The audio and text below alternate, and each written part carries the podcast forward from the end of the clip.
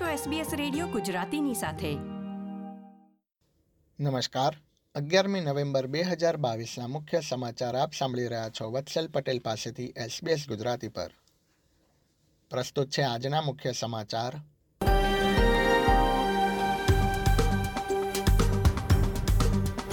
New south Wales વિક્ટોરિયામાં કોવિડના કેસમાં વધારો. ક્વિન્સલેન્ડ ચોથા વેવમાં પ્રવેશ્યું. દેશના રહેવાસીઓને વધતી જતી ઉર્જાની કિંમતો સામે રાહત મળવી જરૂરી હોવાનું જણાવતા વડાપ્રધાન. અને વિક્ટોરિયન મહિલાને એક દંપતી તથા તાજા જન્મેલા બાળકને આગ દ્વારા મૃત્યુ આપવાના કેસમાં આઠ વર્ષની જેલની સજા. હવે સમાચાર વિગતવાર. વડાપ્રધાન એન્થની એલ્બનેઝીના જણાવ્યા પ્રમાણે, દેશના રહેવાસીઓને વધતી જતી ઉર્જાની કિંમતો સામે રાહત મળવી જરૂરી છે. અને ગેસની કિંમતો પર ચોક્કસ નિયંત્રણ એક વિકલ્પ છે. તેમણે જોકે સરકારના માઇનિંગ પર ટેક્સ લગાડવાનો ઇનકાર કરી દીધો હતો. વડાપ્રધાને આ મુદ્દે ચર્ચા કરીને યોગ્ય પગલાં લેવાનો વિશ્વાસ આપ્યો હતો. ઓસ્ટ્રેલિયાના વિવિધ રાજ્યોમાં કોવિડના કેસની સંખ્યા વધી રહી છે. નવા ઓમિક્રોનના sub variant XBB B Q one point one અને બી ટુના કારણે સંક્રમણનું પ્રમાણ વધ્યું છે. ન્યૂ સાઉથ વેલ્સમાં આ અઠવાડિયે ઓગણીસ હજાર આઠસો કેસ નોંધાયા છે. ગયા અઠવાડિયાની સરખામણીમાં કેસની સંખ્યામાં સાહીઠ ટકાનો વધારો થયો છે. હોસ્પિટલમાં દાખલ દર્દીઓની સંખ્યા પણ વધી છે. વિક્ટોરિયામાં છેલ્લા સાત દિવસમાં કોવિડના સોળ હજાર છસો છત્રીસ કેસ નોંધાયા છે. રાજ્યમાં અગાઉના અઠવાડિયાની સરખામણીમાં ત્રેસઠ ટકાનો વધારો થયો છે. બીજી તરફ ક્વિન્સલેન્ડ રાજ્યે કોવિડના ચોથા તબક્કામાં પ્રવેશ કરી લીધો હોવાનું જણાવ્યું હતું. રાજ્યમાં લોકોને આરોગ્ય સુવિધા, જાહેર વાહન વ્યવહાર તથા ભીડવાળી જગ્યા પર માસ્ક પહેરવા માટે સલાહ આપવામાં આવી છે. ક્વિન્સલેન્ડમાં આ અઠવાડિયે પાંચ હજાર આઠસો અઠ્યાવીસ કેસ નોંધાયા હતા. મેડીબેન્કે ડાર્ક વેબ પર ત્રીજી વખત તેમના ગ્રાહકોના ડેટા જારી કરવામાં આવ્યા હોવાનું સુનિશ્ચિત કર્યું છે. આ રાઉન્ડમાં બસો ચાલીસ ગ્રાહકોના ડેટા મૂકવામાં આવ્યા છે. જેમાં તેમની આલ્કોહોલના સેવનથી આરોગ્ય પર થતી અસરની બાબતોનો ઉલ્લેખ કરવામાં આવ્યો છે.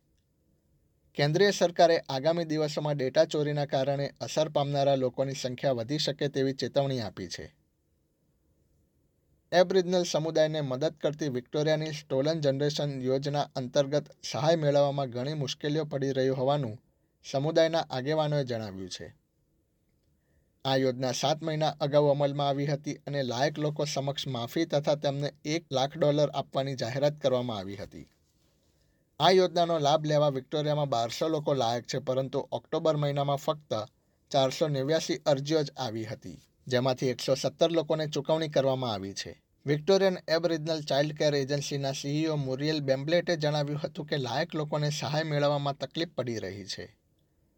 બીજી તરફ, એક નિવેદનમાં એટર્ની જનરલ જેકલિન સિમ્સે જણાવ્યું હતું કે જો કોઈપણ વ્યક્તિને સહાય મેળવવામાં અડચણ આવતી હોય તો તેઓ department of community justice and સેફ્ટીનો સંપર્ક કરી શકે છે. વિક્ટોરિયન સરકાર પણ યોજનાની કાર્યપ્રણાલી પર નજર રાખી રહી હોવાનું જણાવ્યું હતું. સિડનીના ટોરંગા ઝૂએ ગયા અઠવાડિયે પાંજરામાંથી કેવી રીતે પાંચ સિંહ બહાર આવી ગયા તે વિશે વધુ માહિતી પ્રસિદ્ધ કરી છે. તપાસ બાદ જાણવા મળ્યું હતું કે એક નરસિંહ તેના ચાર બચ્ચા કેબલ સાથે રમી રહ્યા હતા જે ફેન સાથે જોડાયેલી હતી. અને ત્યાં જગ્યા પડી જતાં તેઓ બહાર આવ્યા હતા. પ્રાણી સંગ્રહાલયના પ્રવક્તાએ જણાવ્યું હતું કે તેમાંથી બે બચ્ચા અન્ય ફેન્સ પાર કરી ગયા હતા, જેમાંથી એક બચ્ચું ફરીથી પાંજરામાં જતું રહ્યું હતું. હાલમાં સિંહોને સુરક્ષિત જગ્યાએ રાખવામાં આવ્યા છે અને વધુ તકેદારી માટે એન્જિનિયર્સની મદદ લેવામાં આવી રહી છે.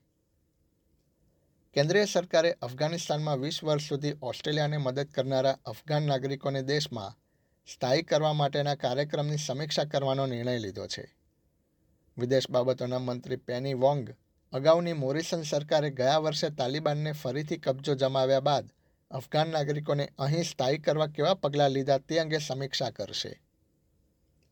રિપોર્ટમાં જણાવ્યા પ્રમાણે મદદ કરનારા અફઘાન નાગરિકોને દેશમાં લાવવાનું કાર્ય ધીમી ગતિથી થઈ રહ્યું છે. કાર્યક્રમ શરૂ થયો ત્યારથી અત્યાર સુધીમાં બે હજાર ત્રણસો અફઘાન નાગરિકો ઓસ્ટ્રેલિયા આવી શક્યા છે. સમીક્ષાનો રિપોર્ટ સરકારને આવતા વર્ષે સોંપવામાં આવશે. વોંગે સેનેટ એસ્ટિમેટ્સ કમિટીને જણાવ્યું હતું કે કેટલી વિઝા અરજી પર કાર્ય કરવામાં આવ્યું છે તેની તપાસ થશે. બ્રોડબેન્ડ ઇન્ટરનેટની સુવિધા ઉપલબ્ધ કરાવતી કંપનીઓને ગ્રાહકોને ઇન્ટરનેટની ઓછી ઝડપ આપવા બદલ તેત્રીસ પોઈન્ટ પાંચ મિલિયન ડોલરનો દંડ ફટકારવામાં આવ્યો છે.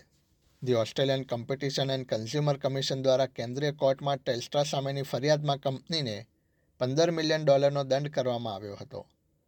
ઓપ્ટસ તેર પોઈન્ટ પાંચ મિલિયન જ્યારે ટીપીજી પાંચ મિલિયન ભરવા સહેમત થયા છે. જસ્ટિસ મોસિન્સ્કાએ જણાવ્યું હતું કે ત્રણેય કંપનીઓએ તેમની જવાબદારી સ્વીકારી લીધી છે. વિક્ટોરિયન મહિલાને એક દંપતી તથા તેમના તાજા જન્મેલા બાળકને આગ દ્વારા મૃત્યુ આપવાના કેસમાં આઠ વર્ષની જેલની સજા સંભળાવવામાં આવી છે. મેલબર્નની સુપ્રીમ કોર્ટે તેને ત્રણ વ્યક્તિના મોત બદલ જવાબદાર ઠેરવી હતી. ભોગ બનનારી મહિલાની ઉંમર ઓગણીસ વર્ષ તેના સાથીદારની ઉંમર અઠ્યાવીસ વર્ષ તથા તેમનું બાળક ઓગણીસ દિવસનું હતું. તેમનું આગમાં કાર્બન મોનોક્સાઇડના ઝેરના કારણે મૃત્યુ થયું હતું.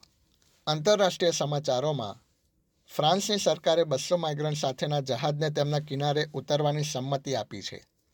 અગાઉ ઇટલીએ મેડિટેરિયન દરિયાથી આવી રહેલા આ જહાજને દેશમાં પ્રવેશવાની પરવાનગી આપી નહોતી. આ ઘટના બાદ ફ્રાન્સે ઇટલીની ટીકા કરી હતી.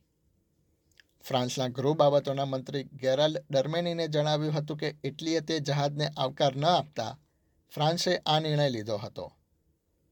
એસબીએસ ગુજરાતી પર આ હતા અગિયારમી નવેમ્બર બે હજાર બાવીસના શુક્રવાર બપોરે ચાર વાગ્યા સુધીના મુખ્ય સમાચાર. આ પ્રકારની વધુ માહિતી મેળવવા માંગો છો?